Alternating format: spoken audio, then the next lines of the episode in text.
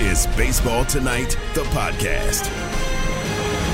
This is the Baseball Tonight podcast for Tuesday, August 1st, right after the trade deadline. And today will be better than yesterday. I'm Buster Olney, working from a studio here, makeshift studio in Bristol, Connecticut. We're taping this. Rachel Ullrich who is the baseball editor for ESPN.com. I know I'm going to mess up your title. You probably have some special title. Yeah, that would like work. Senior something, executive vice president of baseball. That part is much less interesting than the baseball editor part. That's the important one. Yeah. and you all know Tim Kurkjian. Tim, how you doing? Uh, I'm great. We're done with another uh, trade deadline, so that means Buster and Jeff Passan and a few others out there get to finally relax. We're all happier at 648 than we were at 548. You guys are the big winners at the trade Oh deadline. Oh man, there's just such a sense of relief. All right.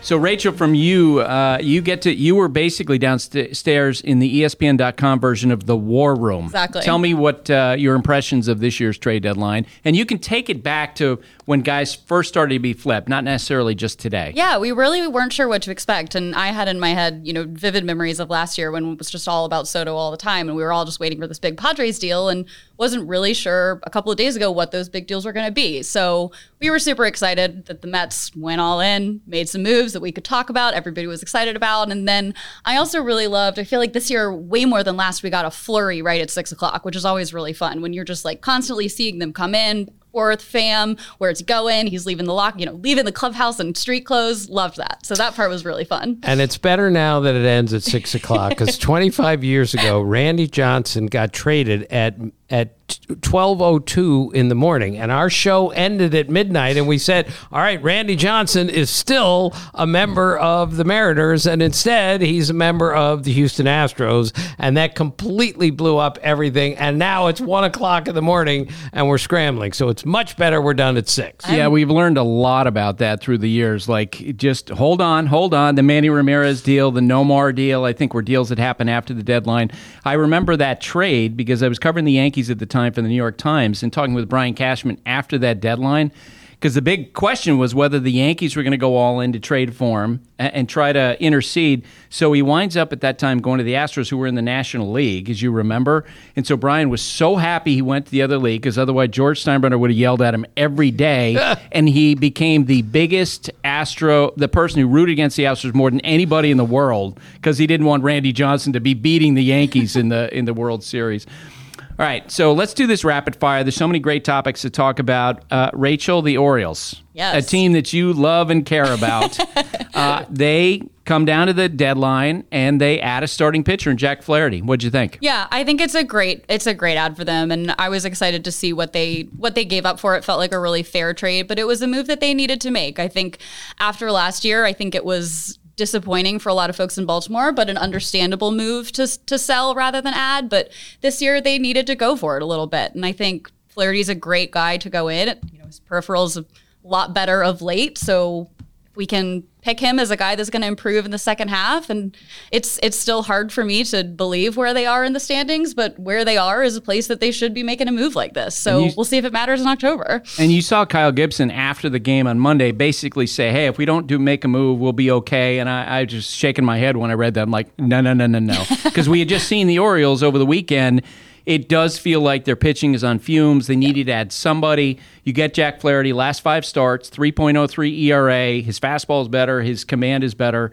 Uh, it seemed like for the Orioles something they had to do, whether it was Flaherty or somebody else. Yeah, no doubt. Now he stabilizes the rotation, which is very young, and also because he's so big and strong and has got some of his durability back, he can give them some innings and take a little pressure off of that bullpen, which has worked extremely hard lately.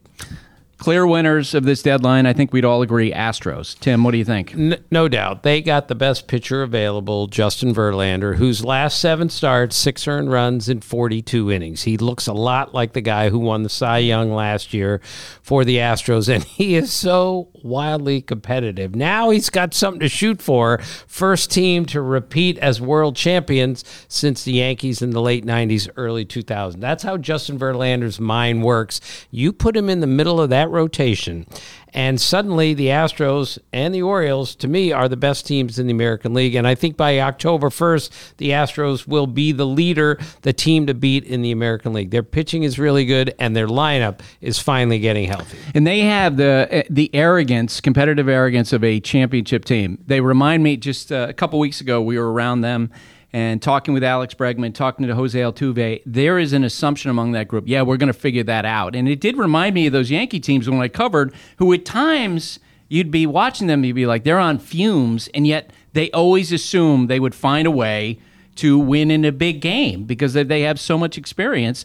And now you add Justin Verlander. I love the fact that uh, you know Jim Crane. It feels like is prepared, like the Dodgers, to try to make big moves. What do you think? Yeah, say. I mean, and and I think what what Tim said is is true too. They're they're also about to get a bunch of guys back off the IL that is going to make them even better. Not discounting the moves that they made with Graveman and Verlander coming back to the team via trades. Everything else they're doing is just going to keep improving. I mean, they're always scary, even in second, even when they were in third place in the AL West, they're a scary team, and it's hard to bet against them ending up back on top again.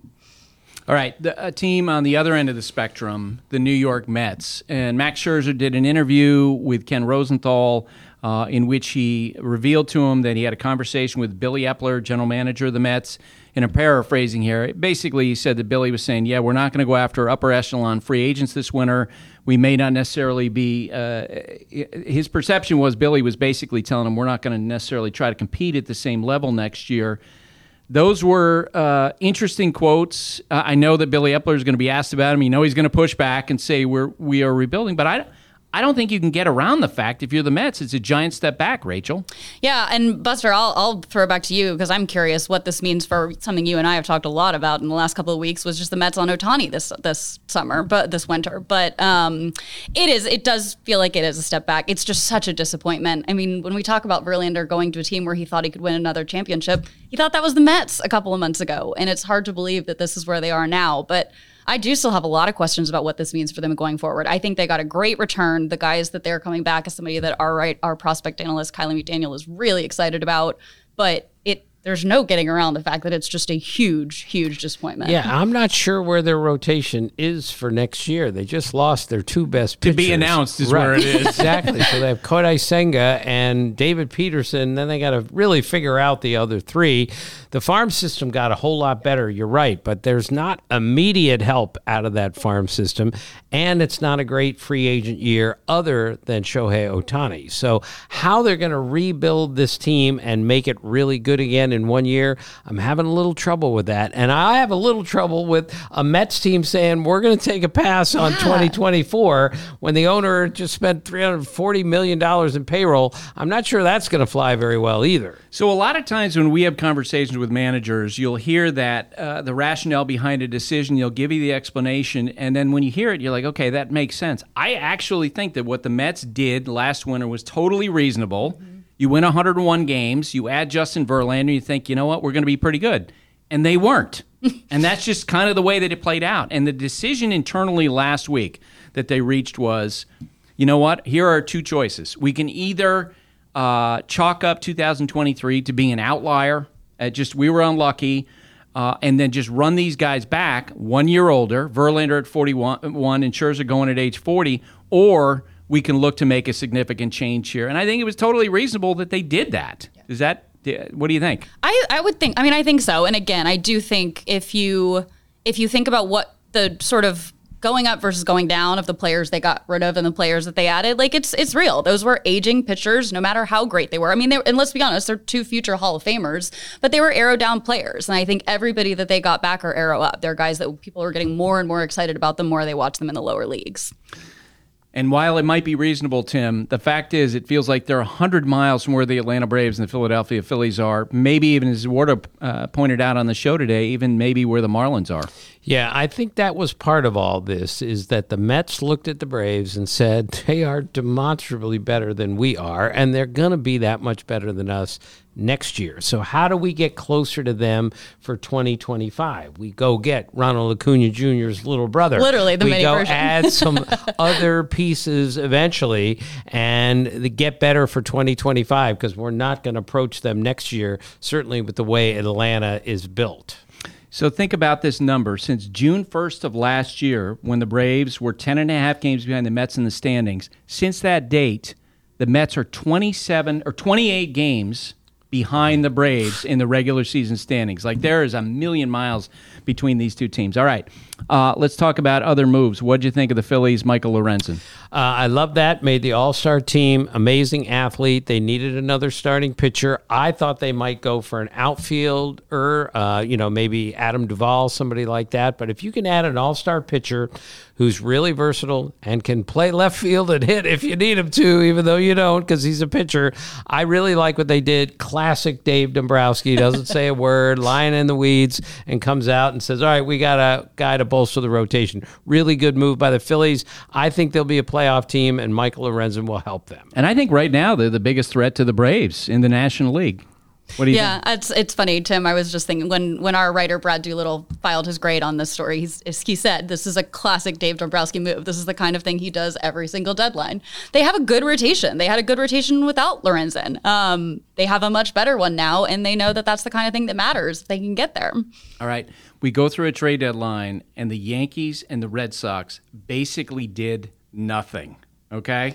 Uh, the Red Sox trading uh, Kike Hernandez away. They the Yankees adding Middleton, a reliever, to which the part of the team that's the best, which is the bullpen. Rachel, what'd you think? Well, I I laughed because one of our other editors is a Yankee fan, and poor guy was in there, and the and as you said in the war room with us, and we were all just waiting. And I said, "Is it like more offensive to just trade for Middleton? That might be worse than just doing nothing." Because to your point, Buster, it fills no needs. It's not something that they should have been looking for. I know it sounds like the Yankees were going hard for Bellinger. Bellinger would have been great on that team. When he's unavailable, that changes things. But Middleton this year on this team? Sam? They're hitting 230 as a team. They've scored 151 fewer one runs than the Rangers, and they just struck out 30 times in a two-game period, a first in the history of the Yankees. They so desperately needed to add a middle of the order bat. And you're right, Rachel. Bellinger was the perfect guy, but he was off the market a week ago. There wasn't much help there. So, Buster, this is almost a sign to the fans saying, look, we're probably not good enough to make the playoffs anyway, but we're going to bolster a very good bullpen. Yeah, this felt like a parental moment from the Yankees front office. And I'll, you make comparison. One time, my daughter, Sydney, uh, called me. She had overslept and she didn't make the airport for a flight leaving for Japan.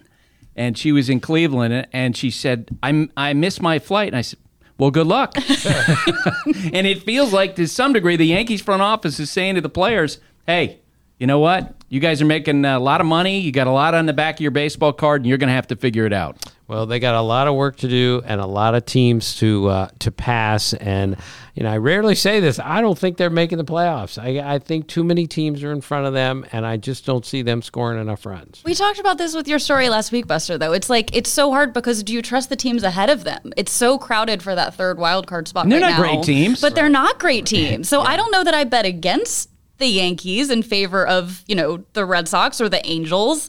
Um, it's just it just really so it really feels like they do have a chance. They can still make this, and to have not done something that really feels like it helps that case is, is hard. Tim, another team in the American League East, I thought had a sneaky good trade deadline, the Toronto Blue Jays, with what they did, uh, and especially building a safety net behind Bo Bichette if that injury is more serious than what the Blue Jays want to tell us. Right. Paul DeJong's going to help. He can hit the ball out of the ballpark. And if Bichette has any issues with that knee, they have a backup shortstop. They also got Jordan Hicks from the Cardinals. And again, he can be erratic, as we all know, but he's averaging 12.7 strikeouts per nine innings. He throws 102 miles an hour. And Jordan Romano, their closer, has a back issue. He's on the injured list. They need somebody else at the back. I really like where the Blue Jays are, but uh, two things have to happen. Alek Manoah has to come back to somewhere. You think so? somewhere close to his form of last year. I don't. I don't think he has to. And- I think the rotation's deep enough with Ryu coming back. Well, we have to see how Ryu pitches tonight. Yeah. I mean, that's the key. Is he going to be okay after all this time off? I think I think those two guys are critical if the Blue Jays are going to do something in October. I think they're making it to October no matter what. But if they're going to they need to do more than get knocked out in the first round like last year, and I think they need Manoah and Ryu to uh, pitch really well. Rachel, on Friday, Saturday morning, I was hearing from other teams that AJ Preller, the general manager of the Padres, was calling around and assessing possible value in Josh Hader and Blake Snell uh, and uh, and Juan Soto. Uh, in case he wound up having to sell, they also sense he did not want to sell at all.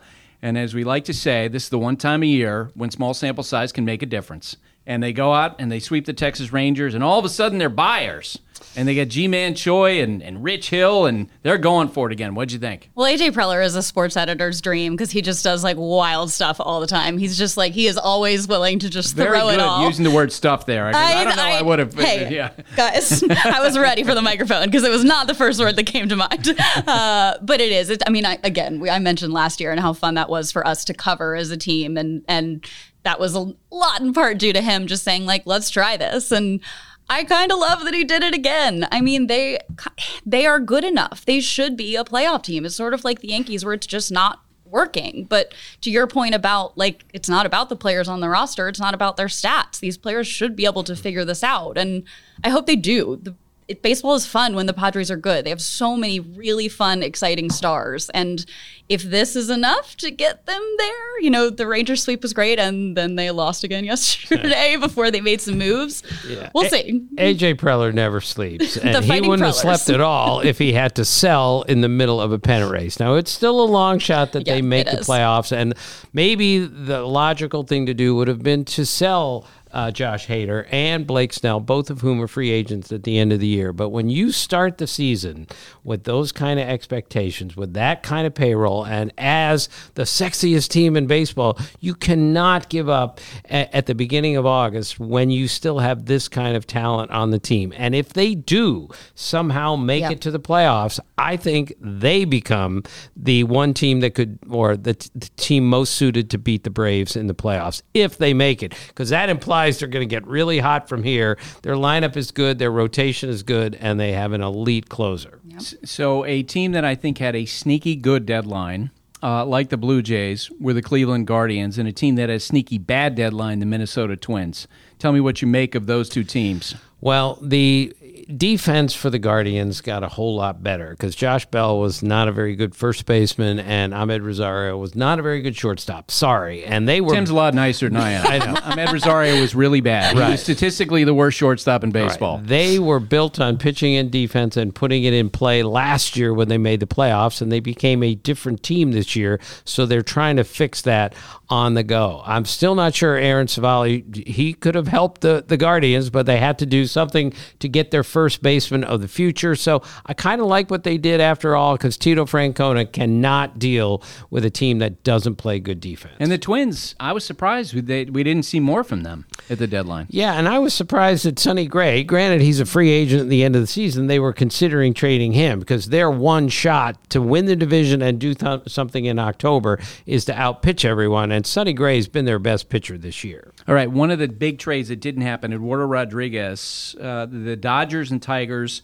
according to Jeff Passan, had a deal arranged, and Eduardo Rodriguez uh, scotched the deal because the Dodgers were one of the teams on his 10 uh, no trade list. Rachel, what do you think of the Dodgers in terms of what they are aiming for and what they wound up getting? Because certainly, you know, they got Amed Rosario, they got Kike Hernandez, they made that deal with the White Sox last week, getting Joe Kelly, getting Lance Lynn.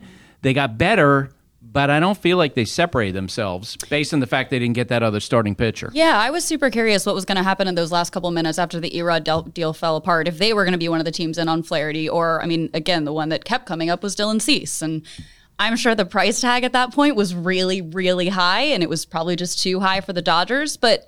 I do think I think they got better, and I think they've also just started to separate themselves in the NL West. Regardless, you know, again, with the Padres struggling and the Diamondbacks falling back a little bit, they might have felt like they didn't need quite as much as they felt like they needed a, a month ago. But what they got and what they what they were going for are definitely pretty pretty far apart. How could Eduardo Rodriguez want to stay with the Tigers when he's got a chance to go to the Dodgers? I'm a little confused by that. The Dodgers have been pretty consistent with one thing this year. It seems they keep holding back, holding back, just so they have everything in place to make a run at Shohei Ohtani in the offseason. So they didn't do a huge amount at the deadline, in part because they have their eyes on one certain player. Yeah, so I hear that Eduardo Rodriguez walked away from this process believing that that it was the Tigers' fault for not making this happen. Now, I, I, this is what's going to follow is pure speculation. Perhaps the Dodge, perhaps uh, in order to waive his no trade clause, he wanted some sort of comp- compensation. We've seen that before. Uh, and I'm sure the Dodgers, when that came up, the Dodgers probably told the Tigers, look, that's not our responsibility. That's on you guys. And, and maybe the Tigers' feeling was, it's like you, Tim, like, wait, you're going to pass up a chance to go to that team and you know rather than stay here. Yeah. So we'll see. What uh, some other teams surprisingly didn't add. The Cincinnati Reds, I thought they would do more for sure. San Francisco Giants really didn't do a lot. Uh, we've talked a little bit about the Red Sox. I know they feel like internally that uh, a lot of their additions going forward are going to be guys coming off the injured list. But I got to believe all those executives in those cities are going to wake up and be hearing uh, not great reviews. What do you think? Yeah, I'm surprised the Reds didn't do anything. Now they're a year ahead of schedule, if not two. They lost 100 games last year. They weren't supposed to be here, but they've got everyone in Cincinnati really jazzed about this team. They have a chance to make the playoffs. They need a starting pitcher. I'm really surprised they didn't go harder for Rodriguez or Jack Flaherty or Michael Lorenzen or somebody else. Um, again, they have such a great farm system. They have a plan in place. They're still building, but uh, Earl Weaver used to tell me all the time when you got a chance to win this year, you try to win this year and you figure out next year, next year. And uh, several teams didn't follow that philosophy for sure. Yeah, I mean, the other hand I'll say is that this that's exactly where the Orioles were last year when they sold. And so right. the fact that the Reds didn't do that, like you give them some credit for, but I do think this comes back again to just how crowded these races are for these last spots. It feels like so many of the the very top playoff contenders are already set, which means there's in, in I think both leagues. There's five or six teams that feel like, "Eh, maybe."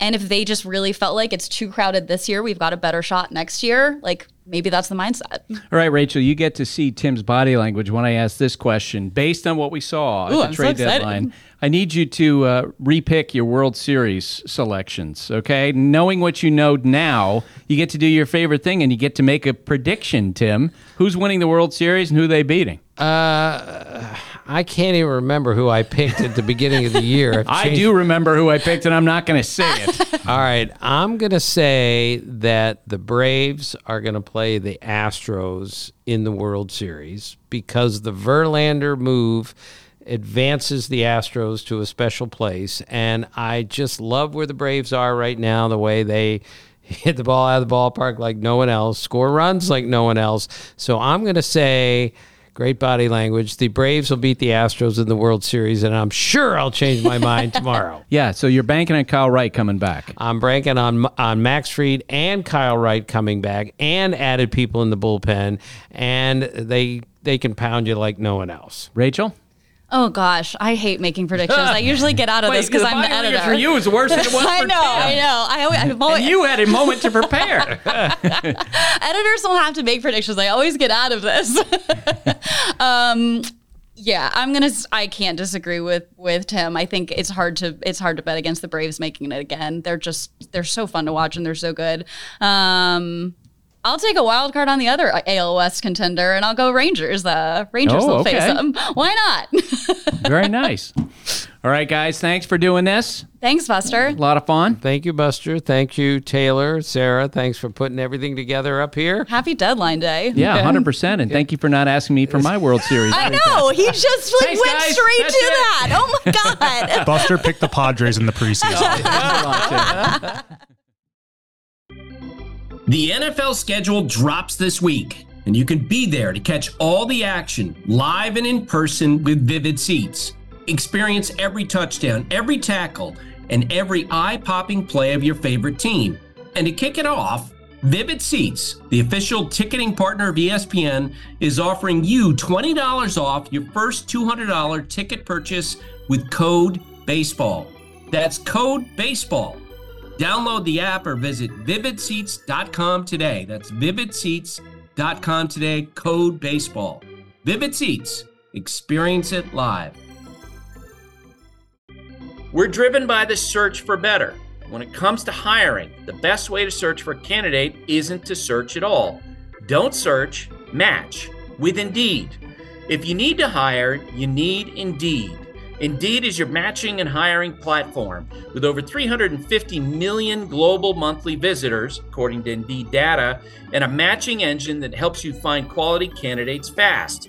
Ditch the busy work. Use Indeed for scheduling, screening, and messaging so you can connect with candidates faster.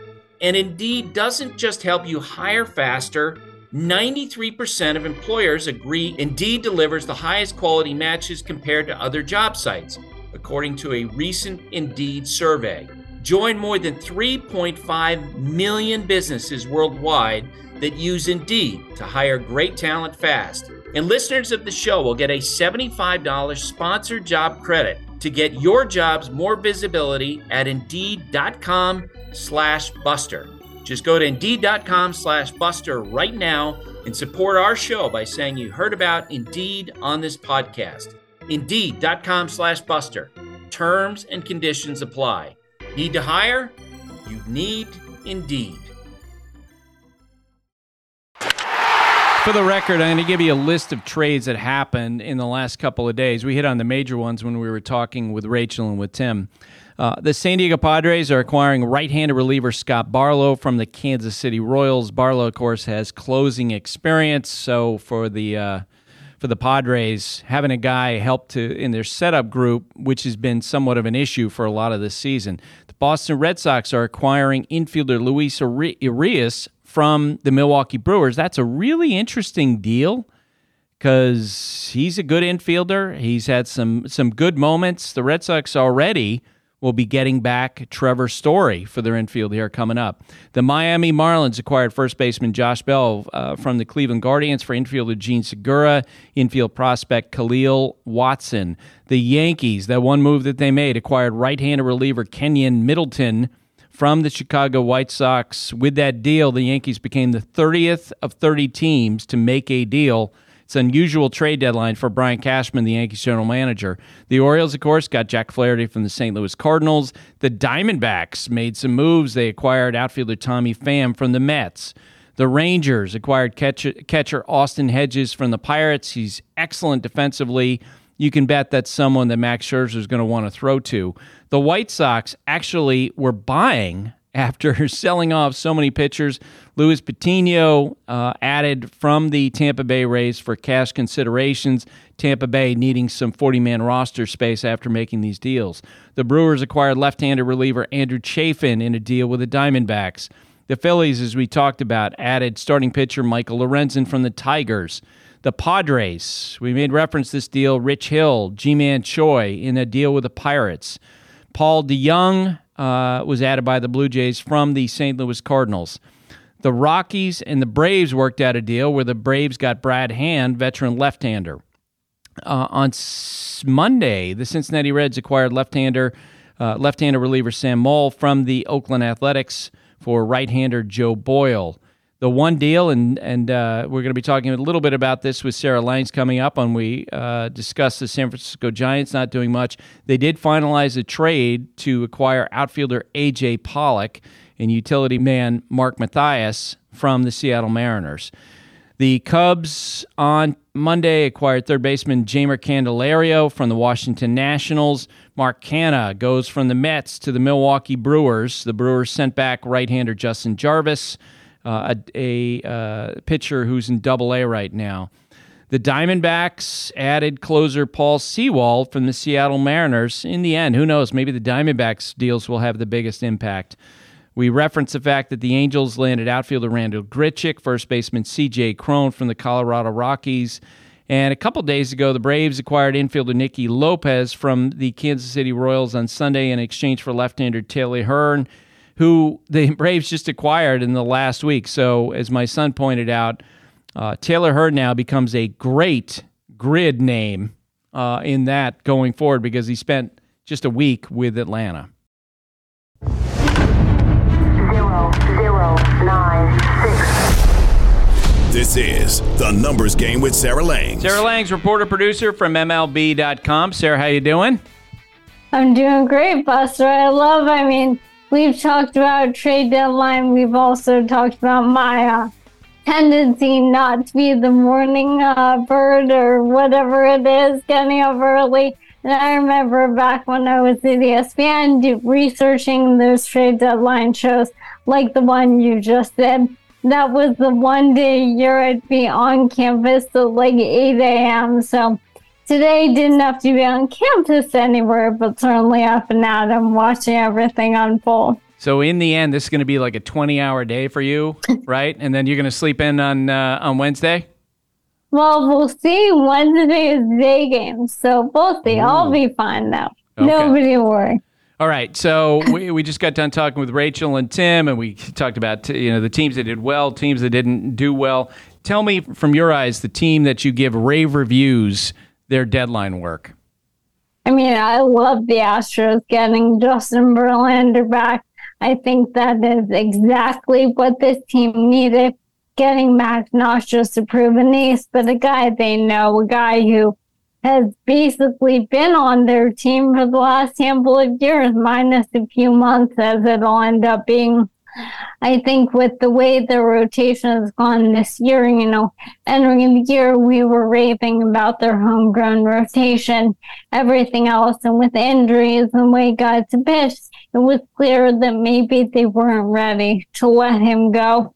So being able to go back and get him, I think is huge. I also love what the Rangers did. I mean, it's amazing we have these Texas ball clubs going out and getting the Cy Young winners. I really like them. And the Angels being aggressive too. I don't know. Yeah. I mean, a lot of people disagree whether that was was the right decision to, to trade Ota- or not trade Ohtani and to to spend from minor league prospect resources but the bottom line is is that the American League West is going to be improved after all these deals. So when I talked to Tim before, uh, you know, I asked him about sneaky good uh, deadline moves. I think the Milwaukee Brewers would fall into that category. Like they were not going to be the team to go out and make a deal for Verlander. They weren't going to be a team that was going to necessarily add a superstar player, but it feels like that they got better.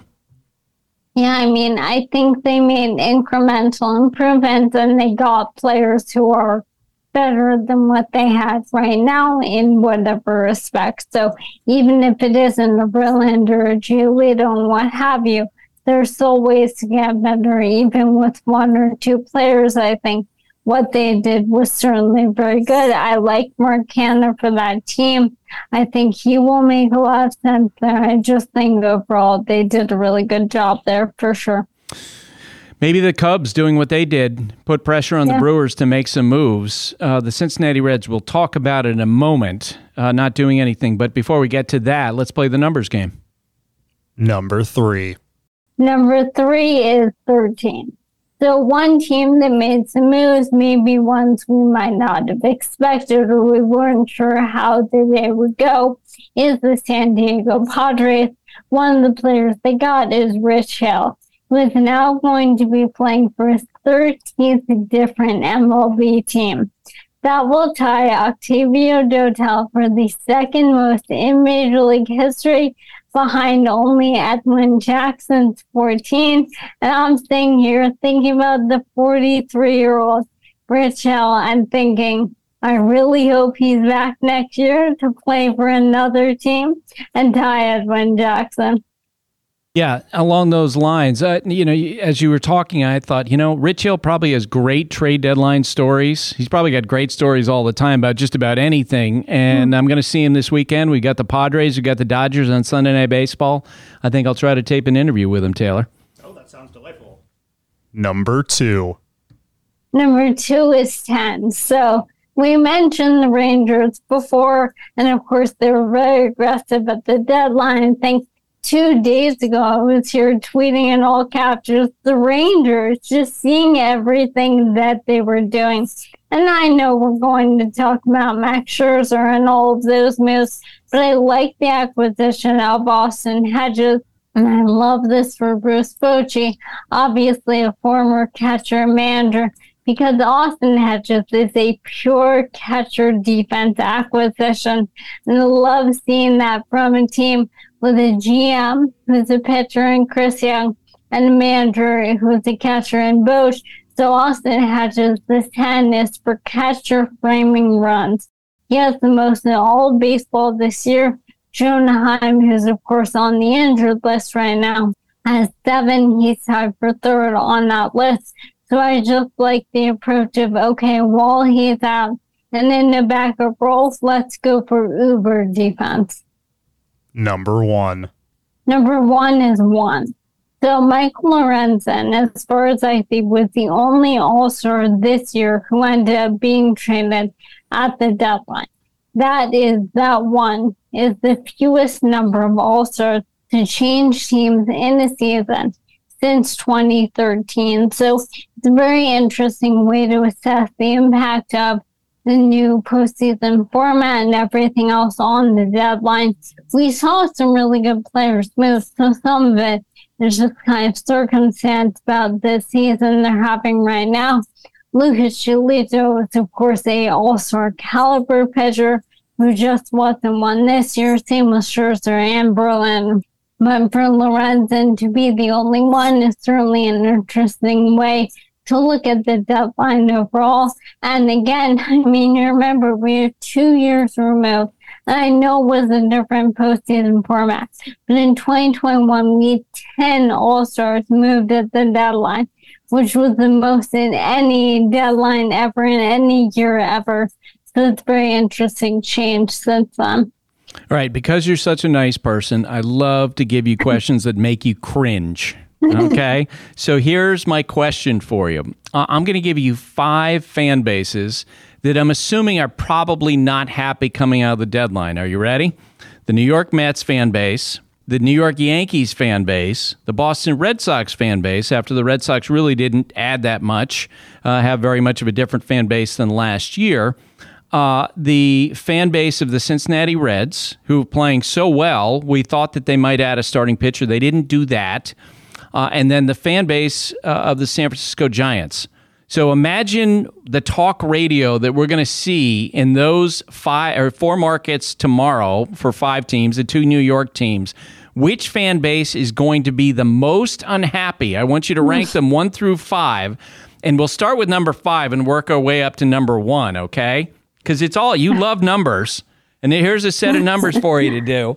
Okay, and let's let for the record, your mom is a Giants fan, so she certainly has conveyed. So uh, let's let's start out with number five, the fifth most unhappiest fan base as reflected in talk radio on Wednesday.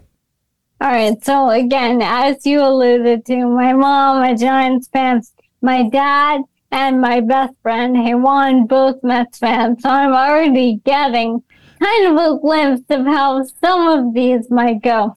But I think if you're going talk radio, I mean, I'm going to, I'm a New Yorker, so I always think of New York talk radio as being sort of the sort of it all with sports talk radio. So I'm going to save those two teams for, I guess, the top. I know Reds fans are going to be frustrated. And I understand that, but this is a great young team. I think while not making a move right now has an impact on how it looks maybe in October of this year.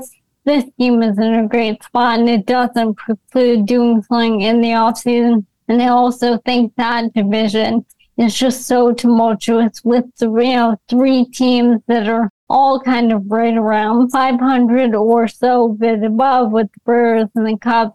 And of course, the Reds that I understand not going all in with a Justin Verlander or Max Scherzer or whoever you might have tried to get there. Uh, who are my other teams here? The Red Sox. I'll stick with them as well because, again, we're talking about division. I think, I mean, it is so unfair the way the fan bases are going to react to the Red Sox and the Yankees when these teams are in the best division we have ever seen. This is going to be the first division in baseball history to have all five teams finish above 500. So I cannot imagine being in that front office and thinking, here we are, we'd be leading the AL Central instead we're in last place or in fourth place.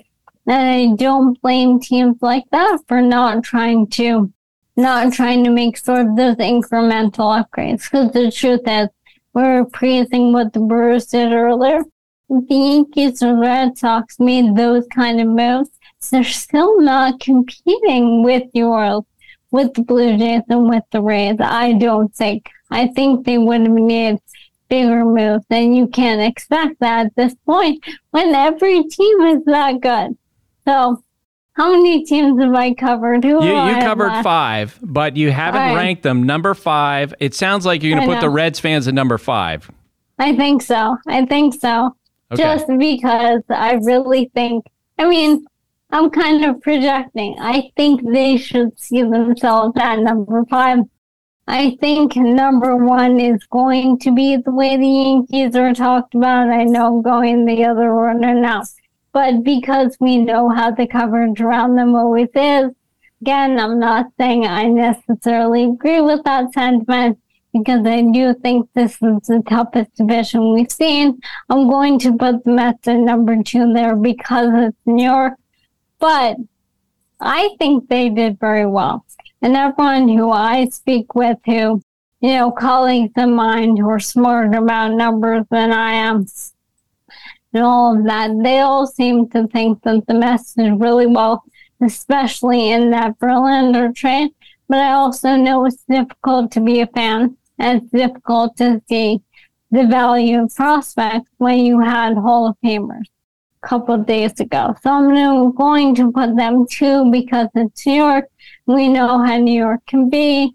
We'll put Boston three because Boston is probably second to New York, if not for maybe Philly in terms of how that talk radio goes. And that puts the Giants at four, but my mother is not thrilled, but I told her to be patient. We will see. We'll see what happens. I want AJ Pollock to make his way across the entire NL West. He only needs the Padres at this point. So that's my ranking. But again, I don't think I can see a very good explanation for why each of these teams did what they did uh, based on the situation that they're in. All right, Sarah. Well, sorry to put you through that wrenching uh, series of questions. Sorry, not sorry. Thanks for doing this. Thanks so much for having me, Lester. You can now stream the most MLB games on DirecTV without a satellite dish. Yes, the clutch hits, the strikeouts, grand salamis, web gems, with nothing on your roof. So whoever's up there, whether it's roofers, Santa, birds, old-timey chimney sweeps, moody teenagers, thrill-seeking raccoons, you name it, they won't find a satellite dish. But you will find your MLB games on DirecTV. That means DirecTV is your home for baseball this season. Root, root, root with nothing on your roof.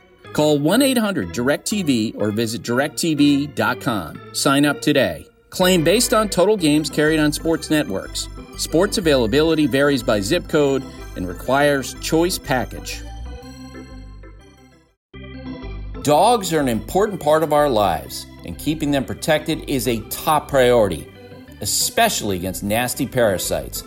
That's why you got to check out NexGard Plus, Afoxolaner, Moxidectin, and Pyrantel chewable tablets. NexGard Plus chews provide one and done monthly protection that kills fleas and ticks, prevents heartworm disease. Plus, it treats and controls roundworms and hookworms. That's a whole lot of protection packed into a delicious beef flavored soft chew designed to make monthly dosing easy and enjoyable.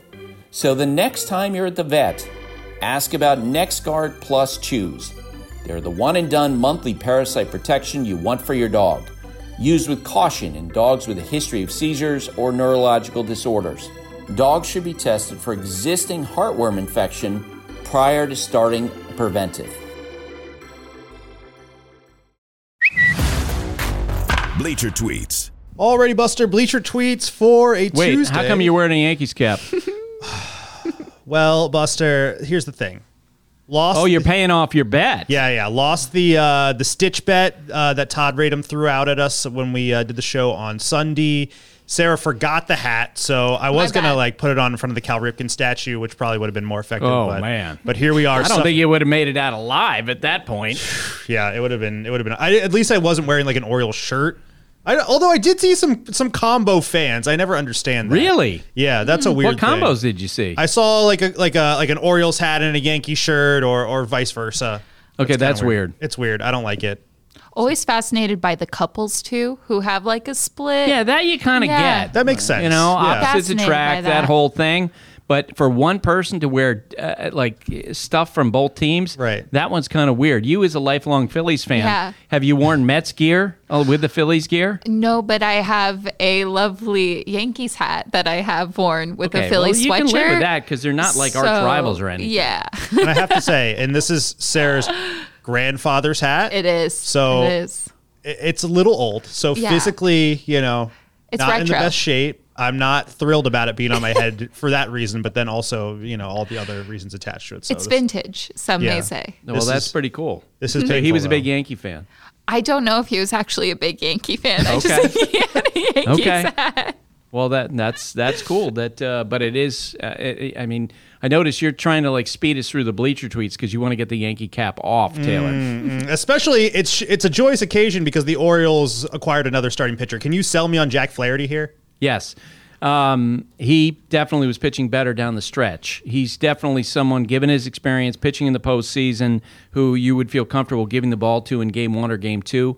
I think that them not doing anything at the deadline would have been unconscionable, mm-hmm. given how good they are. And so when I read Kyle Gibson's quote after the game last night, where he was kind of like, "Yeah, if we don't get somebody, we'll be okay," I was like, "Oh no, No, no, they need somebody. You could feel that team was on fumes, and I know there are people in that clubhouse who absolutely were like, "Yeah, we could use some help here." And I know a lot of fans trying to talk themselves into John Means and talking to people You in the never know. talking to people in the organization this weekend. No one really sounded too high on that. You know, maybe he could be effective in October. That would be after like a September of you know trying to get his groove back. But He's- who knows? And that's a significant injury he's coming back from. He's right? been gone for like two years essentially. Right, Yeah. exactly. There's no guarantee on Yeah. that. I mean, I, that's the kind of the way that I feel about Kyle Wright in the Braves. Mm-hmm. You know, my son is like, "Well, we're going to get Wright back. We're going to get Max Fried back." I'm like, "Look, Kyle Wright, shoulder injury. You just never know how a comeback's going to go." Mm-hmm. So please, the Orioles uh, added to the team this trade deadline. I was sharpening my pitchfork on the way in here. Don't worry, I was driving and, and refreshing Twitter, which was extremely dangerous. But uh, yeah, I was ready to be uh, to come in here pissed, and I'm pleasantly surprised. So let's do some tweets here. Some people working through some things. We got Brian Stone King. He's writing in how much did the Mets pay Verlander prior to the trade? Add 54 million to that. That's what they spent for four months of league average pitching. I don't care how much money they have. That's just bad business. It's so Mets. Uh, that's an interesting point. So I'll add it up. It's 54 million that they're sending to the Astros to pay offset his salary going forward. So 82 million dollars for basically three months because he spent the first month on the injured list. 82 million dollars for three months. But in fairness to the Mets, they are getting these prospects back, uh and they're getting so you're you're basically buying prospects. That's Yeah. what they did in these two deals. And as I said to, to Tim and Rachel, I, I think their choice, given where they were, was a reasonable path. I think the ins- the insane choice would have been like, you know what, run it back. We were just unlucky this year. Let's put the same team out there in 2024 with those two guys a year older. I think that would have been crazy. That's a good call on the on the prospect too, because I think they got the Astros number one prospect, and I know that like with the Orioles, it was like basically everyone except for Jackson Holliday was was available. So I mean, if that's what they're looking for, they got it. Uh, I also have to ask you about the Mets. Billy Eppler the other day said. We're not. This is not a fire sale. Do, do you think Billy Eppler knows what a fire sale means? Yes, he does. he grew up in San Diego, huge Padres fan. He lived through the fire sale of 1993. Uh-huh. the fire sale with the Padres back then, and that was sort of the that, that phrase was coined then. They traded Fred McGriff and Gary Sheffield and Bruce Hurst and, and Greg Harris. They traded basically all their best guys, Darrin Jackson, except for Tony Gwynn and Andy Benes. That's it, right? Tony And- Gwynn was happy about that. well, he, yeah, we'll save that for another day. Uh, but I can tell you this: I mean, the Mets coming out of this, I agree with you. I mean, it's aggressive to trade two guys who are, you know, first ballot, should be unanimous selections for the Hall of Fame. But next year's team, you do have still Pete Alonso, Francisco Lindor, Jeff McNeil, Starling Marte, uh, Francisco Alvarez, all these young prospects. Yeah, the Ed- Edwin Diaz coming back at closer. So the idea that they're not going to be competitive next year, I'm not buying it. Would I pick them to win the division? Absolutely not. But I can I do think that Billy can say with a straight face, it's not a fire sale because Okay. a fire sale is moving everybody. I know you didn't listen to the Open, but I mocked him in the Open for that the other day. So I'm glad we could clear that up. Um, just that Taylor Schwink, not Buster Olney doing that. Corey Ruckert writes in the Reds do nothing at the deadline. Why am I not surprised? Yeah, it uh, it's tough. interesting. Well, and I, I know that they they felt that the asking prices were really high, um, but maybe it's like Sarah said that uh, the team it's a good young team, and you hope that they continue that momentum going forward. All right, let's get to the the Yankees section. You know, the. Reds are a little bit Yep. like the Orioles were last year. Yes. right? Oh yeah. Exactly. Right, where they arrived probably sooner than they expected, Mm-hmm. and so they decided to hold back. Now they they did they did have a fringe, at least one fringy move. Yes, that. they did. We can we can dig it out here, but Yeah. I, I just thought it was interesting too because the Braves they made a bunch of moves. You know, Mark Canha, you know, some some guys in the bullpen. So I mean that that race is tight. Yep. Uh, as I said, Yankees portion of the bleacher tweets here. A lot of people working Oh through a lot gosh. of things. Uh, Slate writes in with the outfield troubles and the injury to Judge. Why haven't the Yankees given Jasson Domínguez a call up yet? Also, are bleacher tweets now bleacher X's? Hmm. I don't think so. So uh, Jasson Domínguez, from what I understand, has not dominated in the minor leagues so far. Like Mm-hmm. normally, teams will not promote guys until they absolutely dominate. I can't remember exactly what level is. I want to say it's high A. So he's a ways away. Okay. Um, You got a lot and, of hype and, and on top of that, right? And I don't think he's on the forty-man roster either, which is another complication. Um, you know, I, I do think going forward that they probably, you know, like uh, everyone, all Yankee fans want to see Florial in the outfield at some point. Just play the young guys. Oh, yeah. You know, just move forward with the young guys to some degree because they, as I mentioned in the, it, it does feel like the front office is like, look, we've got a lot of players that we bought in here, Anthony Rizzo and DJ LeMahieu. We need them to play better, and if they don't, we're not going to make the playoffs anyway. uh, Andrew Campbell at Real Cam Drew. This is a long one here. Buster, it's not just that the Yankees are bad, it's all of the weird head scratching moves happening all year. Sitting judge in a big game in Baltimore, the silliness with Yeah, Domingo that, that makes no sense to me to, to this day. I, I and nothing anybody will say to me, uh, and I'm going to talk to more people about the, the rest of the week. Will that will that ever make sense to me that they did that on Sunday? I uh, as I got off the road from Baltimore and arrived in uh, New York, the first thing my father-in-law said to me, he's like, he was asking me why Judge didn't play, and in his very thick New York accent, he said, "That's so stupid." Yeah. that was amusing. So we get the Domingo Germán silliness, running Josh Donaldson at third base instead of Peraza. It's almost like the Yankees care more about feelings and perceptions instead of actually trying to win every night. What has happened to this team? Yeah, look, I, I'm not going to push back on the idea that a lot of silliness. I'm going to uh, tell a Domingo Germán story that I found out today about, uh, which will underscore that. So, as as you know, Drew, uh, before the start, his scheduled start on Monday, uh, he was taken off that start, and we heard that he had some discomfort in near his right armpit. That's what we heard. And then as the game played out on Monday, suddenly he was warming up in the bullpen and he came in in relief. It's an unusual series of events. Well, what happened, based on what I was told, was is that he had an infected hair follicle. Oh. Okay, essentially an ingrown hair, and you're like, wait. So they, they had examinations and all that stuff for an infected hair follicle. And I don't know if you watched the the trade deadline show, but Eduardo Perez was with me, and he just started laughing out loud. In part because when we were in commercial break, he was like, "Wait a second, we were just in Baltimore the other day. We had Cal Ripken playing in every game, 2,632 straight games, and this is where Eduardo completely lost it in the commercial break. Can you imagine Cal sitting out with an infected hair follicle the way that the Yankees did with that start last night? Oh my gosh! Slap some cream on it; it'll be fine. Uh, last one from the Yankees bunch. Gregory Gosnell writes and Do you think the Yankees would be a team that could benefit from a change in leadership? Think Phillies from last year. Yeah, I uh, look. Uh, everyone always asks that. Here's the bottom line: Brian Cashman's in year one of a four-year deal. He's not going anywhere. With managers, as you guys know, a lot of times they're the ones who pay the price. You know, because you can't get rid of all the players. And I don't know uh, what the Yankees would do with Aaron Boone if they don't make the playoffs.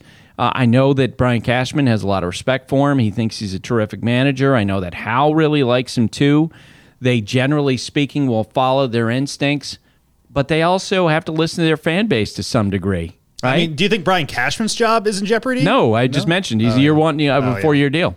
Sorry, I was looking ahead to the next. Please, That's okay. No problem. I've, I've done that too. Professional over Yeah, here. Yeah, I had a game in uh, Chicago once. It went 18 innings. I was so cold, and I did the post game interview afterward. And it wasn't until after I finished that I realized I asked the same question twice.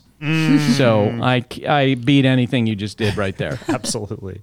Uh, our guy Matt at Kayaking Smith writes in the the Angels are robbing us of a potential MVP versus MVP matchup in this series with Atlanta. Could Ohtani versus Acuna have been more exciting than Trout versus Ohtani in the WBC?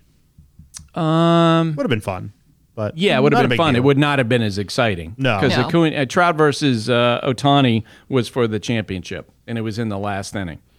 All right, let's uh, let's wrap it up with this. PK Steinberg accusing me of being more of a degenerate than I actually am. He said Sunday night's podcast was great. How difficult was it to presumably not drink? PK, how dare you in- infer that I would drink on the job like that? That's disgusting. Wait. So when we went to dinner Saturday night, and then I left to go theoretically do Sports Center, didn't actually happen. Uh, when I left, from what I understand, the drinking went on after I left. Yeah, yeah, but that wasn't on Sunday. We were Well, was that No. at work? no, No. no, no. That was a that was a dinner amongst friends. Okay. That's what I think anyway. Okay. I mean, Well. you you left to go to work. Yeah. So Yeah. I, I just didn't know how you were, you know, where it was going to land on the expenses and, you know, all of that. off the clock. Off the clock. off yeah. the clock. Yeah, no big deal. off the clock before Sarah's uh, bedtime alarm went off. Yep. Um, and I have to say, Buster, you you know you referenced your daughter missing a flight to Japan. You know her having to figure it out. I missed my flight to Baltimore. I paid dearly for it yesterday because I, about a four and a half hour drive from Baltimore to Oh, man. Central Long Island took six hours yesterday, uh, and it was just absolutely brutal. So I, I've learned my lesson. That is for certain. You will never miss another flight No, in your whole no. life. Not like that anyway. I mean, like Yeah. You know, other circumstances, but literally just like walking into the airport when the plane is leaving. I will not do that. No. Very nice. All right. All right. Uh, Oh, what one question for you? Uh-huh. What, like, how did that happen? I don't know. I told you I had like a lobotomy overnight. I I set my alarm for the wrong time. I like I did everything an hour late. So I just, you know, I'm a little bit numbers dyslexic, so maybe that played a part. I don't really know, but I have no, I have no excuses. I have no And you paid the price. Yo, Paid I price. paid that price. It's ten plus hours in a car uh, versus you know less than two on the plane. It's been a bad 48 hours for you. You missed the plane. You pay that price. You're wearing a Yankees cap. But- but the Orioles got Jack Flaherty. and I'm sitting here with you again twice in uh, you know a couple times over the last few days. So I'm gonna miss you when you uh, when you leave here. But you're gonna go crash. You're gonna go relax. which yeah, you deserve. won't miss me tomorrow or the next day because you guys are, are t- as tired as I am at this point, and I'm sure uh, you'll uh, you're you're excited to get a couple days off before we reconvene on Friday. Yep, we'll talk to everyone then. Send in those bleacher tweets as you're watching games. All right. Uh, my thanks today to Bruce Baldwin, who's here in the room with us uh, off microphone. Nice. Uh, a Mets fan, keeping his smile going forward because he's believing in these prospects. And Taylor and Sarah and Sarah and Rachel and Tim. I think I covered everybody. You got it. Yeah. Rachel, Uh, a great addition to the podcast. I also have to mention that. Yeah. Oh, she's she's terrific. She's as good at editor as I've ever had, and you know, when you're as old as me, you've had a lot of editors. Stay safe, and remember, hate and inequality is something we have to fight against every single day.